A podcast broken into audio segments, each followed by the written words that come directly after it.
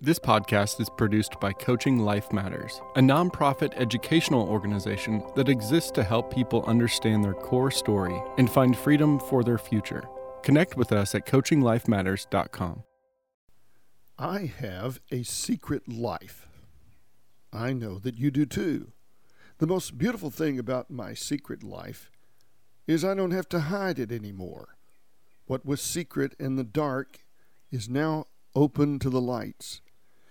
These are thoughts and feelings I have had that I've never told anyone. Through the years of struggle with my unconscious soul, who, by the way, wants to condemn me as a person, I have found a way not to die. Thoughts like, if you were a follower of Christ, you would not have you would not have thoughts like that. You're not authentic. Not only do I have thoughts that are not good, Sometimes what I don't want to do, I do. And what I do, I don't want to do.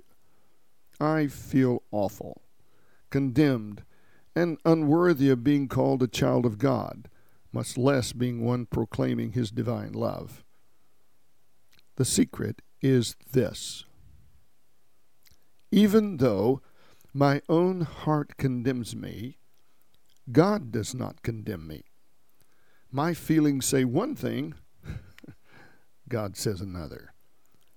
I get to choose. There are two secrets here that are hidden. The one secret I carry around in my head is ruled by the unconscious, uneducated heart I interpreted as a child. I have learned children are the world's best recorders and worst interpreters. The lie is around what I do, I can fix it. Here's where I educate my unconscious with information that comes from the outside, from the one who understands personality because he made us. It is the one who made us in his image. And his secret he is bringing to you and to me is this. This is his secret. I am beloved at my worst, and so are you. Our worth and value as a person has nothing to do with what I do or what you do.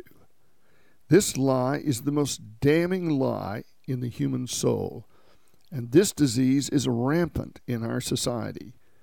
You know you are beloved because God acted in a specific, powerful and personal way in history by becoming one of us and taking death for us when we were powerless.